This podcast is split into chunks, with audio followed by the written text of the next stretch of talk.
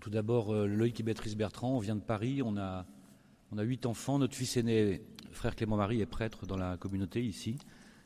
Nous avons sur nos huit enfants euh, sept garçons et une fille. Et on a également deux fils qui sont séminaristes à la communauté Saint-Martin. Et on a deux petits-fils aussi, absolument. Alors, le, père Bernard. Et on est responsable des foyers amis, euh, qui est le mouvement d'oblature qui est rattaché à la communauté. On pourra également répondre à des questions si, si vous en avez sur le mouvement. Euh, le père Bernard nous a donné, euh, dit-il, un travail difficile. Bon, euh, il nous a simplement dit Jésus n'abolit pas la loi, il l'accomplit. Débrouillez-vous. Alors, on a, on a pris le, par obéissance, bien sûr, le, le thème. Et en fait, on va le décliner en, quatre points. Premièrement, la loi dans l'Ancien Testament. Deuxièmement, donc Jésus est venu accomplir la loi lui-même. Puis le troisième point, ce sera ce que nous dit l'Église. Et enfin, le quatrième, c'est la loi dans notre vie d'aujourd'hui, ce qui a déjà été évoqué euh, tant par Père Bernard que par Pierre Olivier. Alors, la loi dans l'Ancien Testament. Un adage nous dit si tu veux être libre, obéis à la loi. Bien sûr, euh, nous parlons de la loi de Dieu. Il n'est évidemment pas question, surtout à notre époque postmoderne, de parler de la loi civile. Donc c'est bien la loi de Dieu qui rend libre, effectivement. De fait, l'homme a été créé par Dieu, et Dieu, en créant l'homme, l'a créé avec une liberté orientée vers Dieu lui-même. Donc forcément vers le bien, une liberté orientée vers le bien pour son plein accomplissement humain. La loi de Dieu est donnée pour la liberté. La loi, c'est ce qu'il faut faire en vue du bien commun. Et il faut le faire parce que l'auteur de cette loi est Dieu, Dieu qui est créateur et fin dernière, et qui nous appelle toujours à nous dépasser pour ce grand bien qu'il est lui-même, ce bien parfait. Dieu, dans son amour infini, a tout donné à l'homme. Il y avait tout pour l'homme dans ce jardin d'Éden, Dieu a donné Ève à Adam pour qu'il ne soit plus seul. Ensemble, hommes et femmes, ils deviennent co-créateurs en donnant la vie. Mais dès le début de la création, on voit qu'Adam et Ève ne font pas un bon usage de cette liberté que Dieu leur donne, de pouvoir choisir entre le bien et le mal, puisqu'ils ont choisi d'obéir à Satan plutôt qu'à Dieu. Donc, ils ont déshonoré leur père, ils ont convoité puis volé ce que Dieu leur avait interdit, puis ils ont menti pour couvrir leurs fautes, ils n'ont pas reconnu qu'ils avaient cédé à cette tentation du serpent de pouvoir être comme des dieux. Plus tard, Cain tue son frère Abel, homicide, péché de la chair, etc. se suivent. Dieu est en colère lorsque Cain tue son frère Abel, car Dieu lui dit Qu'as-tu fait? La voix du sang de ton frère crie de la terre jusqu'à moi. Dans la Genèse au chapitre 6, on peut lire Dieu vit que la méchanceté des hommes était grande sur la terre et que toutes les pensées de leur cœur se portaient chaque jour uniquement vers le mal. Et Dieu se repentit d'avoir fait l'homme sur la terre et il fut affligé dans son cœur. Dans sa grande souffrance, sûrement Dieu pense déjà à la nécessité de cette loi. Ensuite, il y eut le déluge, puis Dieu arrête la construction de la tour de Babel en dispersant les hommes, puis c'est la destruction de Sodome et Gomorre, mais malgré tout cela, le mal continue, même si les hommes sont dans la crainte de Dieu. Quand le roi Abimélec a voulu prendre la femme d'Abraham, alors ça, vous pouvez relire dans le chapitre 20 de la Genèse, je veux dire que de notre côté, on découvre et on redécouvre beaucoup de choses en travaillant comme ça. Dieu lui dit, maintenant, rends la femme de cet homme, car il est prophète, il priera pour toi et tu vivras. Mais si tu ne la rends pas, sache que tu mourras, toi et tout ce qui t'appartient. Dès le début de la Genèse, on voit que les hommes et les femmes ont été pervertis par ce péché originel. Les péchés de la chair, les violences y sont fréquents et graves. Euh, certaines pages sont pour nous scandaleuses. Dieu préparait cette loi, ce décalogue qu'il allait donner à Moïse. Et nous pouvons voir par les figures de l'Ancien Testament, par toutes ces grandes figures, que Dieu donne déjà ses ordres, ses instructions et prépare ses commandements. Saint Augustin disait Pour que les hommes ne puissent prétendre que la loi était incomplète, Dieu a écrit sur les tables de la loi ce que les hommes ne lisaient pas dans leur cœur. Assurément, ces préceptes y étaient écrits, mais ils ne voulaient pas les y lire. Dieu les mit sous leurs yeux pour qu'ils fussent contraints de les voir dans leur conscience. En créant le monde, Dieu a donné aussi ce qu'on appelle la loi naturelle, qui est cette pensée éternelle, cette loi dont Dieu a marqué la nature. Donc on reviendra euh, pas mal dessus plus tard, pendant la session. Dieu a mis dans ce décalogue par écrit ce qu'est la loi naturelle, qui devait être dans la conscience de tout homme. Et tout homme, par sa seule raison, peut connaître cette loi naturelle qui est pour tous, pour toujours et partout. Et cette loi a pour objet tout ce qui est bon dans nos devoirs envers Dieu et envers le prochain. Car comme Dieu est vérité, il est lui-même vérité et bien parfait. Tout ce qu'il a voulu que nous respections, tant vers ce plus grand bien, ce sont tous nos devoirs envers Dieu, envers notre prochain et envers nous-mêmes. Le premier principe de cette loi naturelle, c'est cette obligation de suivre le bien et de refuser le mal, donc de vivre selon une droite raison, mais cette raison a été obscurcie par le péché.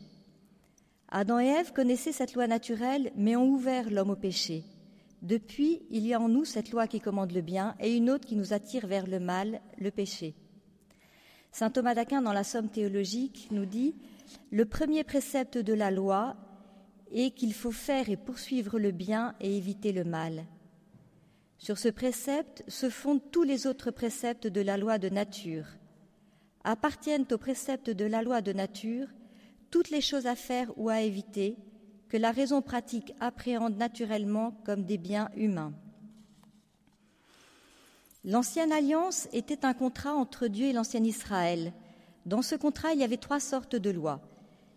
Les dix commandements, les statuts, jugements et ordonnances, et les lois cérémonielles. Ce sont les dix commandements donnés par Dieu à Moïse sur le mont Sinaï qui sont toute la base de la loi divine. Il faut savoir qu'il y avait plus de 600 lois que Dieu donna à Moïse et que le peuple juif devait respecter et dont les dix commandements font partie.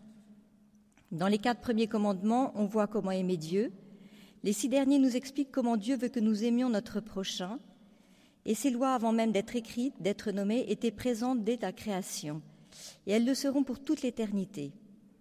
Dieu saint appelle les hommes pécheurs à l'aimer plus que tout. On trouve ce décalogue dans le livre de l'Exode au chapitre 20 et dans le livre du Deutéronome au chapitre 5. La formulation est un peu différente entre ces deux textes du décalogue et montre une évolution historique dans la compréhension de ce que Dieu commande. Mais nous pouvons remarquer que les deux textes sont introduits par cette même parole de Dieu. Je suis le Seigneur ton Dieu qui t'ai retiré de la terre d'Égypte de la maison de servitude. Tu n'auras point de Dieu étranger devant moi. Euh, bon, on peut redonner rapidement, le, enfin voilà, simplement le décalogue du catéchisme. Euh, donc, chapitre, la première partie, tu aimeras le Seigneur ton Dieu de tout ton cœur, de toute ton âme et de tout ton esprit. Donc, le premier, tu aimeras et adoreras parfaitement un seul Dieu, tu respecteras son saint nom, tu sanctifieras le jour du Seigneur. Et puisqu'on pourrait appeler le deuxième chapitre, tu aimeras ton prochain comme toi-même, tu honoreras ton père et ta mère, tu ne tueras pas, tu ne commettras pas d'adultère, tu ne voleras pas, tu ne feras pas de faux témoignages, tu ne désireras pas la femme de ton prochain, tu ne convoiteras pas le bien du prochain. Un petit rappel, euh, voilà. C'est vraiment Dieu qui est unique, qui est pour chacun et à la fois pour tous, qui parle pour chacun et pour tous, c'est un Dieu plein d'amour pour nous qui nous libère dans cet amour que nous avons pour lui et pour notre prochain. Cette loi est en vue du bien commun, donc rappelle que nous vivons en communauté, en société. Par ce contrat, Dieu promettait à son peuple sa protection, la, prospérité s'il la suivait ses lois. Dans le Deutéronome 28, Dieu dit Mais si tu écoutes la voix du Seigneur ton Dieu, en sorte que tu pratiques et gardes tous ces commandements que moi je te prescris aujourd'hui, le Seigneur ton Dieu t'élèvera au-dessus de toutes les nations qui seront sur la terre. Et toutes ces bénédictions viendront sur toi, et elles te saisiront, si cependant tu écoutes ces préceptes. Et plus loin en 28, que si tu ne veux point écouter la voix du Seigneur ton Dieu afin de garder et de pratiquer tous ses commandements et toutes ces cérémonies que moi je te prescris aujourd'hui, toutes ces malédictions viendront sur toi et te saisiront. Pour suivre la loi et expier ses péchés, le peuple va offrir des sacrifices. On voit tout au long de l'Ancien Testament une évolution dans ce peuple de Dieu qui, dans un premier temps, reçoit cette éducation par la loi en la vivant dans la crainte de Dieu. Il y a un peu tout ce, enfin, on peut dire en quelque sorte un peu un marchandage avec les offrandes, les sacrifices. Puis on voit peu à peu que le peuple intériorise la loi. Les hommes commencent à se l'approprier.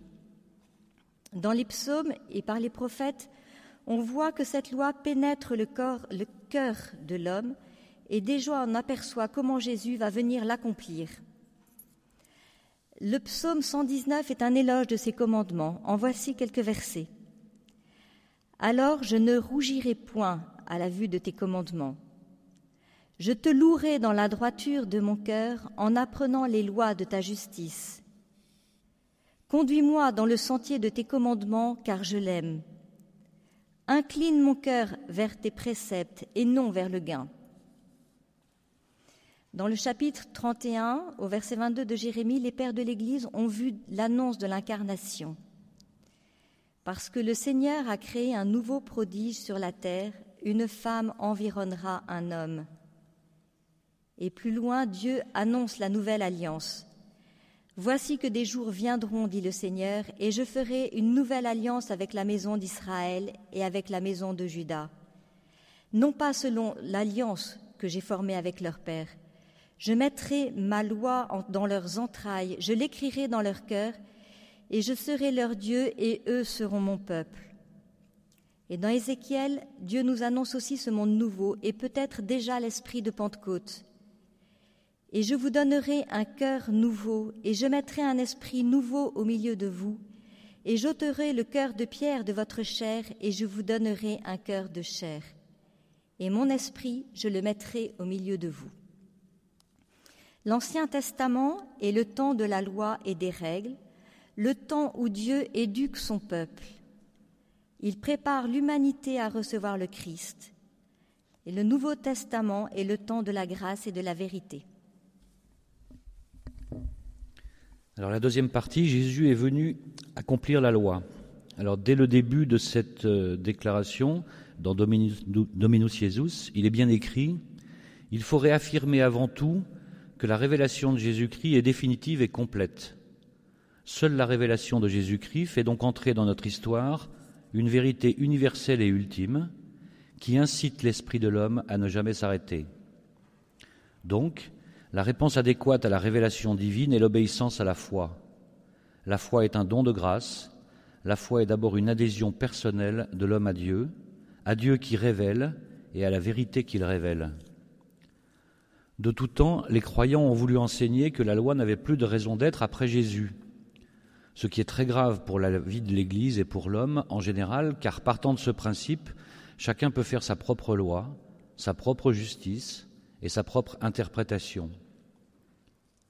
Et comme nous pouvons le voir aujourd'hui, on en reparlera plus loin, l'amour, s'il n'est pas fidèle à la loi, n'est plus dans la vérité. Donc non, la loi n'a pas disparu. Jésus n'est pas venu réduire les exigences de notre vie chrétienne. La loi est juste. Jésus est venu lui donner toute sa splendeur. Par toute sa vie offerte pour nous, il est venu nous apprendre à l'intérioriser, à nous l'approprier et désormais elle doit s'appliquer dans le visible de nos actes comme dans l'invisible de nos cœurs et de nos pensées. Repensez à ce qu'a dit le Père Bernard en toute introduction sur le visible et l'invisible par rapport à son exemple dans l'école polonaise. Jésus, sur une autre montagne, nous donne une nouvelle loi, celle des béatitudes. Les dix commandements étaient la loi, les béatitudes sont plus une promesse. À l'image de Moïse, Jésus conduit son peuple et vient le nourrir. Par ce chemin de bonheur que Jésus nous donne dans cet ensemble de dispositions de nos cœurs, de comportements, de situations difficiles, il nous permet de vivre dans, un état de confiance et de bonheur spirituel. Un état de confiance et de bonheur spirituel. Elles font du bien, ces béatitudes. Bienheureux ceux qui ont une âme de pauvre, car le royaume des cieux est à eux. Bienheureux les doux, car ils possèdent la terre. Bienheureux les affligés, car ils seront consolés. Bienheureux les affamés et assoiffés de justice, car ils seront rassasiés. Bienheureux les miséricordieux, car ils obtiendront miséricorde. Bienheureux les cœurs purs, car ils verront Dieu. Bienheureux les artisans de paix, car ils seront appelés fils de Dieu. Bienheureux les persécutés pour la justice, car le royaume de Dieu est à eux. Bienheureux êtes-vous quand on vous insultera, quand on vous persécutera, qu'on dira faussement contre vous toutes sortes d'infamies à cause de moi. Soyez dans la joie et l'allégresse, car votre récompense est grande dans les cieux. Saint Augustin nous dit des béatitudes Celui qui voudra méditer avec piété et perspicacité le sermon que notre Seigneur a prononcé sur la montagne, tel que nous le lisons dans l'évangile de Saint Matthieu, y trouvera sans aucun doute la charte parfaite de la vie chrétienne. Ce sermon contient tous les préceptes propres à guider la vie chrétienne. Tout au long du Nouveau Testament, Jésus nous rappelle que c'est son Père qui l'a envoyé pour accomplir la loi. Les dix commandements y sont cités à plusieurs reprises, ce qui montre bien qu'ils gardent toute leur actualité pour nous. Dans le chapitre 5 de Saint Matthieu, après nous avoir donné les béatitudes, Jésus rappelle fermement et clairement ne pensez pas que je sois venu abolir la loi ou les prophètes, je ne suis pas venu les abolir, mais les accomplir. Alors que veut dire Jésus par accomplir? On s'est bien posé la question en préparant cette session. Euh, il signifie compléter, compléter dans le sens explicité, imagé et encourager à pratiquer la loi avec un cœur nouveau et un esprit nouveau. La signification de, de cette phrase, je ne suis pas venu les abolir, mais les accomplir, c'est je ne les supprime pas, je les complète et je vous incite à les pratiquer. Puis Jésus continue en commentant une fois de plus les dix commandements, mais il va beaucoup plus loin en profondeur dans le cœur de l'homme et rappelle que la loi n'est pas qu'une obéissance, qu'une disposition extérieure. Jésus veut que nous l'observions d'une façon parfaite et juste. Il n'est plus question d'une sainteté légale, mais d'une sainteté intérieure. Plus loin, dans Matthieu 22, un scribe questionne Jésus dans l'intention de lui tendre un piège. Il lui demande Maître, quel est le plus grand commandement de la loi? Et Jésus lui répond, Tu aimeras le Seigneur ton Dieu de tout ton cœur, de toute ton âme et de tout ton esprit. C'est le premier et le plus grand commandement. Le second lui est, semblable, Tu aimeras ton prochain comme toi-même. À ces deux commandements se rattachent toute la loi et les prophètes. C'est ça la réponse de Jésus. Ces deux commandements sont donc la base de tout l'enseignement de Jésus. Saint Marc, dans le chapitre 10, relate la rencontre de Jésus avec ce jeune homme qui lui demande Que dois-je faire pour avoir la vie éternelle? Dans un premier temps, Jésus lui cite les commandements en lien avec le prochain. Le jeune homme sait qu'il a été fidèle et qu'il a respecté la loi, mais il a une inquiétude au fond de lui. Est-ce que ça suffit en fait pour avoir la vie éternelle? Et là, il est bouleversé par la réponse de Jésus qui lui demande le don total de lui-même. Il te manque une chose, va, vends tout ce que tu as, donne-le aux pauvres, et tu auras un trésor dans le ciel, puis viens et suis-moi ayant pris la croix. Viens et suis-moi ayant pris la croix. Jésus ouvre le cœur du jeune homme à la plénitude de la révélation. Le jeune homme a suivi la loi de Dieu. Maintenant, il est appelé à dépasser sa vision légaliste de la loi et à suivre Jésus, chemin de vérité et de vie, de tout son cœur et de toutes ses forces. En accueillant Jésus, en s'attachant à lui, à sa parole, Verbe de Dieu, il aura la vie éternelle. Jésus, le Messie de Dieu, lui apportera le salut éternel. Lorsque Jésus dit au docteur de la loi qui accuse la femme adultère, que celui qui est sans péché lui jette la première pierre, il ne la condamne pas parce qu'il l'aime comme tout être humain avec tout ce qu'elle vit, tout ce qu'elle porte en elle. Cet amour de Jésus est parfaitement gratuit, mais exigeant aussi, car il lui demande l'engagement de ne plus pécher. Jésus pardonne, mais il éduque aussi à la vérité. Il lui rajoute Va et ne pêche plus. La vie éternelle et notre bonheur en Dieu sont à ce prix. Lutter contre notre état de péché. Cet engagement, nous le reprenons dans chacun de nos actes de contrition. Le mot engagement, il signifie quoi? Il signifie se mettre en gage. Autrement dit, se poser une caution. En l'occurrence, là, une caution morale, intime, profonde. En d'autres termes, quand le Christ dit à cette femme va et ne pêche plus, il nous rappelle qu'il y a un ordre que nous devons respecter pour suivre cette exigence d'amour dans la vérité. Ça nous a fait penser aussi au dicton Aide-toi, le ciel t'aidera. Il y a un ordre. On commence par céder, le ciel nous aide après. L'inverse ne marche pas forcément, vérifiez-le. Ce qui importe à Jésus, c'est la guérison du cœur. Pour avoir envie de guérir, il faut d'abord se savoir malade, fragile et faible, et accepter de l'être. C'est la difficulté de Jésus avec les pharisiens qui s'attachent à une observance rigoureuse. Les pharisiens sont restés très attachés à l'extérieur, au visible de la loi, sans avoir compris que Jésus veut l'accomplissement de la loi en la recevant au plus profond de nous-mêmes, au plus profond de nos cœurs, pour la vivre dans l'amour de Dieu et du prochain. Pour y arriver, il nous faut le cœur de Dieu, son Esprit Saint, lui qui est l'unique loi du, royaume. Saint Paul, parlant aux Romains au chapitre 13, les enseigne en reprenant les commandements et il termine aussi en disant L'amour est donc la plénitude de la loi.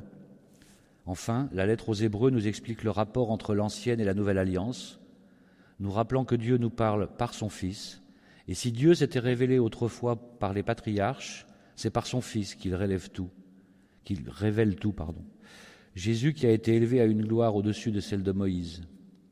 En faisant mémoire des anciens, saint Paul insiste sur la nécessité de la foi comme source du salut, la foi en Dieu Trinité, la confiance que nous avons dans la vérité que Jésus nous a révélée par sa vie, par ses miracles. C'est la foi théologale qui s'appuie sur le Dieu de chrétien.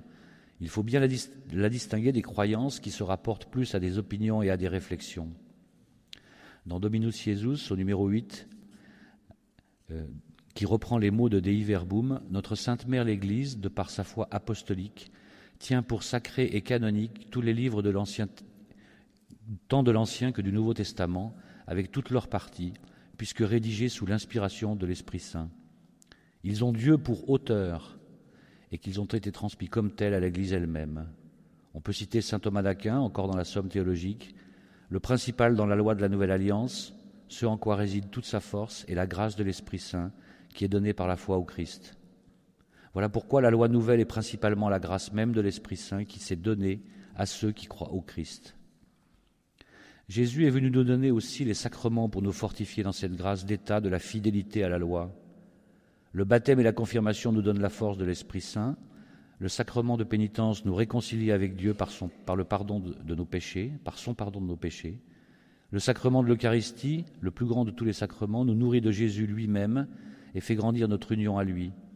Et le sacrement de mariage nous aide chaque jour à vivre dans la fidélité pour toute notre vie. Saint Augustin nous dit aussi La loi chez les Juifs était imparfaite ou laissée dans l'imperfection, mais le Seigneur l'a perfectionnée par la loi de grâce.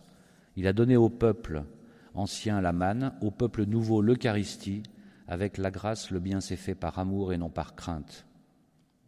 Dans l'évangile de Saint Luc, juste avant son ascension, Jésus déclare à ses disciples C'est là ce que je disais lorsque j'étais encore avec vous, qu'il fallait que s'accomplisse tout ce qui est écrit de moi dans la loi de Moïse, dans les prophètes et dans les psaumes.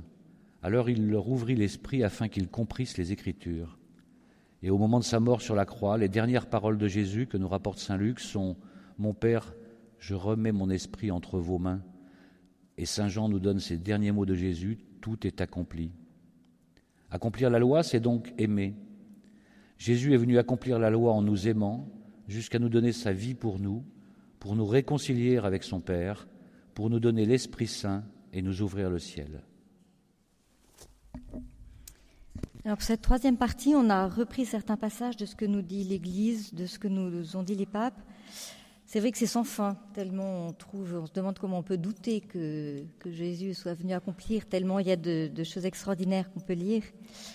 Alors dans le catéchisme de l'Église catholique, on a repris quatre passages. Le numéro 1962. Euh, la loi ancienne est le premier état de la loi révélée. Ses prescriptions morales sont résumées dans les dix commandements. Les préceptes du décalogue posent les fondements de la vocation de l'homme, façonné à l'image de Dieu. Ils interdisent ce qui est contraire à l'amour de Dieu et du prochain et prescrivent ce qui lui est essentiel. Le décalogue est une lumière offerte à la conscience de tout homme pour lui manifester l'appel et les voies de Dieu et le protéger contre le mal. Au numéro 1963, selon la tradition chrétienne, la loi sainte, spirituelle et bonne est encore imparfaite. Comme un pédagogue, elle montre ce qu'il faut faire, mais ne donne, pas de, soi la force, la grâce de l'esprit pour l'accomplir. À cause du péché qu'elle ne peut enlever, elle reste une loi de servitude. Selon Saint Paul, elle a notamment pour fonction de dénoncer et de manifester le péché qui forme une loi de concupiscence dans le cœur de l'homme. Cependant, la loi demeure la première étape sur le chemin du royaume. Elle prépare et dispose le peuple élu et chaque chrétien à la conversion et à la foi dans le Dieu sauveur. Elle procure un enseignement qui subsiste pour toujours comme la parole de Dieu. Euh, au numéro 1968, la loi évangélique accomplit les commandements de la loi. Le sermon du Seigneur, loin d'abolir ou de dévaluer les prescriptions morales de la loi ancienne, en dégage les virtualités cachées et en fait surgir de nouvelles exigences. Il en révèle toute la vérité divine et humaine. Il n'ajoute pas de préceptes extérieurs nouveaux, mais il va jusqu'à réformer la racine des actes, le cœur, là où l'homme choisit entre le pur et l'impur où se forment la foi, l'espérance et la charité, et avec elles les autres vertus. L'Évangile conduit ainsi la loi à sa plénitude par l'imitation de la perfection du Père céleste, par le pardon des ennemis et la prière pour les persécuteurs, à l'instar de la générosité divine. Et puis dans un texte de la Commission théologique internationale, qui s'appelle À la recherche d'une éthique universelle, nouveau regard sur la loi naturelle, au numéro 106, L'incarnation du Fils a été préparée par l'économie de la loi ancienne, signe de l'amour de Dieu pour son peuple Israël. Pour certains pères, une des raisons pour lesquelles l'homme donna une loi écrite à Moïse fut de rappeler aux hommes les exigences de la loi naturellement écrite dans leur cœur, mais que le péché avait partiellement obscurci et effacé. Cette loi à laquelle le judaïsme a identifié la sagesse préexistante qui préside aux destinées de l'univers, mettait ainsi à la portée d'hommes marqués par le péché la pratique concrète de la vraie sagesse qui consiste dans l'amour de Dieu et du prochain. Elle contenait des préceptes liturgiques et juridiques positifs, mais aussi des prescriptions morales, résumées dans le décalogue qui correspondait aux implications essentielles de la loi naturelle. Aussi, la tradition chrétienne a-t-elle vu dans le décalogue une, expression privilégiée et toujours valable de la loi naturelle. Benoît XVI, dans, son Angélus du 13 février 2011, disait La nouveauté de Jésus consiste essentiellement dans le fait qu'il remplit lui-même les commandements par l'amour de Dieu, par la force de l'Esprit Saint qui habite en lui. Et nous, à travers la foi dans le Christ, nous pouvons nous ouvrir à l'action de l'Esprit Saint qui nous rend capables de vivre l'amour divin. C'est pourquoi chaque précepte devient vrai comme exigence d'amour, et tous se rejoignent en un seul commandement. Aime Dieu de tout ton cœur et aime ton prochain comme toi-même. La charité est donc la loi dans sa plénitude, écrit Saint Paul. Chers amis, continue Benoît XVI, ce n'est peut-être pas un hasard si la première grande prédication de Jésus s'appelle Discours sur la montagne. Moïse monta sur le mont Sinaï pour recevoir la loi de Dieu et l'apporter au peuple élu. Jésus est le Fils même de Dieu qui est descendu du ciel pour nous apporter au ciel, à la hauteur de Dieu sur le chemin de l'amour. Plus encore, il est lui-même ce chemin. Nous n'avons rien d'autre à faire que de le suivre, pour mettre en pratique la volonté de Dieu et entrer dans son royaume, dans la vie éternelle. Une seule créature est déjà arrivée au sommet de la montagne, la Vierge Marie. Grâce à l'union avec Jésus, sa justice est parfaite. C'est pourquoi nous l'invoquons comme speculum iudicie. Confions-nous à elle pour qu'elle guide aussi nos pas dans la fidélité à la loi du Christ. Jean-Paul II, dans Veritatis Splendor, euh, dans les numéros 43 et 45, nous dit le Concile Vatican II rappelle que la norme suprême de la vie humaine est la loi divine elle-même, éternelle, objective et universelle, par laquelle Dieu, dans son dessein de sagesse et d'amour, règle, dirige et gouverne le monde entier, ainsi que les voies de la communauté humaine. De cette loi qui est sienne, Dieu rend l'homme participant de telle sorte que par une heureuse disposition de la providence divine, celle-ci puisse toujours davantage accéder à l'immuable vérité. L'Église accueille avec reconnaissance tout le dépôt de la révélation et le conserve avec amour. Elle le considère avec un respect religieux quand elle remplit sa mission d'interpréter la loi de Dieu de manière authentique à la lumière de l'Évangile. En outre, l'Église reçoit comme un don la loi naturelle qui est l'accomplissement de la loi de Dieu en Jésus-Christ et dans son esprit. C'est une loi intérieure, écrite non avec de l'encre, mais avec l'esprit du Dieu vivant, non sur des tables de pierre, mais sur des tables de chair sur les cœurs. Une loi de perfection et de liberté, c'est la loi de l'esprit qui donne la vie dans le Christ Jésus. Bon, et puis il y a dans Fidesz cette ratio, dans, voilà, dans des vous pourrez retrouver aussi beaucoup de choses euh, qui montrent cet accomplissement de la loi.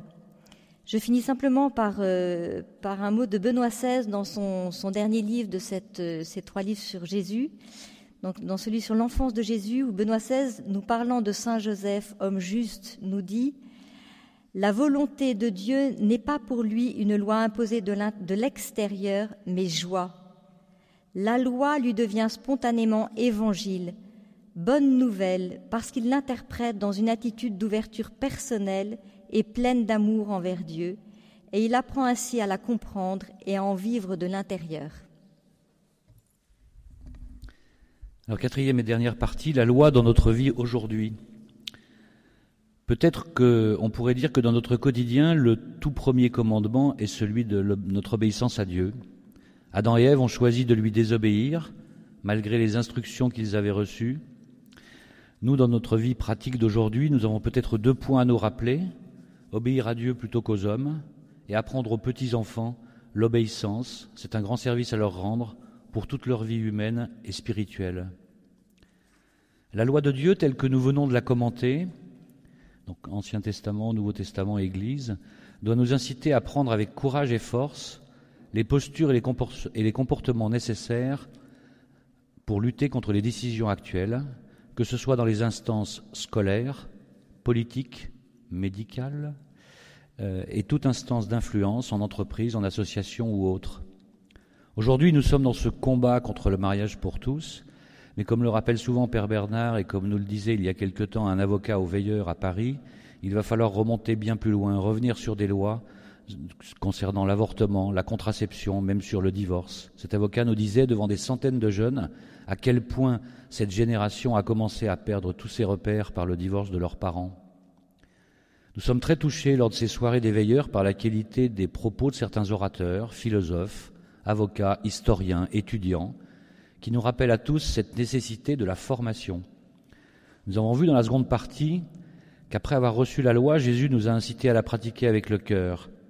Il est écrit dans le catéchisme de l'Église catholique, En Jésus, la loi n'apparaît plus gravée sur les tables de pierre, mais au fond du cœur. Toutefois, il n'est pas dit pour autant que ce qui sort de notre cœur doit être suivi sans référence à la loi. Voici un extrait d'une homélie du père Yannick Bonnet. Je le cite. Eh oui, la vérité est tranchante comme une épée. Elle sépare au couteau le vrai du faux. Cela fait mal. Mais c'est la vérité qui rend libre et qui permet de discerner le bien, de détecter le mal, et donc de s'engager pour le bien et de s'interdire le mal. Renoncer à la passion de la vérité, occulter toutes les questions qui fâchent, adopter l'esprit du monde pour ne pas se faire d'ennemis, refuser l'affrontement avec le mensonge distillé par le prince de ce monde, c'est tout simplement de la non-assistance à personne en danger. Et c'est le contraire de l'amour authentique. Et c'est justement dans la famille, disait-il, le lieu privilégié par le Seigneur pour l'exercice de l'amour authentique, qu'il faut avec le plus de courage aborder les questions qui, divisent notre société et sur, lesquelles l'Église s'est prononcée sans ambiguïté qu'elle touche l'économie, la politique, la vie sexuelle, le divorce, divorce l'avortement, l'euthanasie. La paix véritable passe par ce combat pour la vérité. La non-observation de la loi a conduit à deux excès tout aussi préjudiciables dans sa concrétisation. Le premier, pour avoir interprété et suivi des convictions non vérifiées et arrangeantes, les partisans de 68, du relativisme, de la tiédeur, ont fait beaucoup de dégâts dont nous supportons encore aujourd'hui les conséquences. Triste constat. La loi naturelle, bafouée. Le décalogue, bafoué. La religion, parfois moquée. L'enfer, les anges, ça n'existe plus. C'était pour rire. Deuxième euh, écueil, à, l'inverse, certains qui ont souffert de cet esprit 68 se sont avec excès de rigueur, voire parfois de rigidité, réfugiés dans le sens premier qui exclut la charité et l'amour que nous enseigne Jésus. Le rejet et l'incompréhension de Vatican II ont même provoqué un schisme. Deux tendances opposées contre lesquelles nous devons, avec charité et bienveillance, et dans la vérité de l'enseignement de l'Église, combattre les arguments. Mais aujourd'hui, nous avons néanmoins des raisons multiples de nous réjouir de ce qui se passe. Les nouvelles communautés, les jeunes de la génération Jean-Paul II, celles des JMJ, de la génération Benoît XVI, celles des veilleurs, nous montrent un chemin plus proche de ce que le Christ a voulu nous dire et nous entraînent dans une direction empreinte de courage, de témoignage et de joie, beaucoup de joie. Euh, en dehors des veilleurs, d'ailleurs, il y en a qui, qui ont également beaucoup d'humour en plus de la joie. Les cache-cache pour tous en sont l'exemple. Nous attendons beaucoup d'espérance des JMJ avec le pape François. Saint Paul nous a dit Ce ne sont pas en effet ceux qui écoutent la loi qui sont justes devant Dieu, mais ce sont ceux qui la mettent en pratique qui seront justifiés. Cette incitation à agir de manière visible et contagieuse, c'est ce que nous sommes venus chercher ici, ce que nous donnent les domini en lien avec les enseignements des papes et de l'Église. Rien n'est acquis, nous avons tous besoin de force, de grâce, de soutien entre nous, d'arguments et bien sûr de bases solides. Base solide. Quelle en est la première? Les fondements de la foi exprimés par les quatre chapitres du catéchisme de l'Église catholique. Croire, le credo, vivre les dix commandements, pratiquer les sacrements, espérer avec la, prière du Notre Père, qui sont comme une nouvelle loi donnée par Jésus avec amour et clarifiée par des moyens accessibles vraiment à tous. Ainsi, lorsque nous tentons d'être acteurs, témoins de la loi reçue de Dieu accomplie par son Fils dans notre quotidien, dans nos engagements, dans nos comportements, nous faisons aussi figure de relais de communication de cette loi. Nous pouvons être les moyens par lesquels Jésus accomplit sa loi encore aujourd'hui, encore maintenant. Ce n'est pas facile, c'est même risqué, risqué en ce moment d'ailleurs, mais une forme d'exhortation à l'exemplarité nous est demandée. C'est exigeant, mais nous savons tous que cette exigence nous est facilitée par les grâces de la prière, et le pardon de Jésus après nos fautes. Le pape François nous a plusieurs fois exhortés à aller à contre-courant du relativisme contre lequel Benoît XVI a tant lutté. Nous pouvons vraiment remercier euh, le Père et Mère Marie-Augusta de tout ce qu'ils nous ont transmis, remercier Père Bernard et Mère Madeleine, les Domini, pour la qualité de la formation qu'ils nous donnent et qui nous incitent toujours à plus nous former, nous voulons aussi vous inviter à profiter au maximum de cette session, de celles qui viendront, et à poursuivre la formation. On a tous besoin d'être plus forts, plus solides et plus crédibles dans nos argumentations. Nous devons relever ce défi qui nous est suggéré par le pape François dans son homélie du 23 juin. Il s'adresse aux jeunes, mais on peut considérer qu'on est tous jeunes ici, ça nous fera du bien d'abord. À vous les jeunes, je dis, n'ayez pas peur d'aller à contre-courant. Quand on veut nous voler l'espérance, quand on nous propose ces valeurs qui sont avariées, des valeurs comme un plat qui n'est plus bon, et quand un plat n'est plus bon, il nous fait mal. Ces valeurs nous font mal, nous devons aller à contre-courant. Et vous les jeunes, vous êtes les premiers, allez à contre-courant, ayez cette fierté d'aller précisément à contre-courant. En avant, soyez courageux, allez à contre-courant et soyez surtout fiers de le faire. C'est joli cette incitation à la fierté de le faire. Alors pour aller à contre-courant, il nous faut avec patience, persévérance et confiance nous former, nous engager et témoigner. Alors juste pour terminer, après avoir crié des centaines de fois depuis janvier, Hollande, ta loi, on n'en veut pas, il est venu le temps de proclamer Jésus, ta loi, on la comprend, Jésus, ta loi, on la défend, Jésus, ta loi, on la transmet. Merci de votre écoute.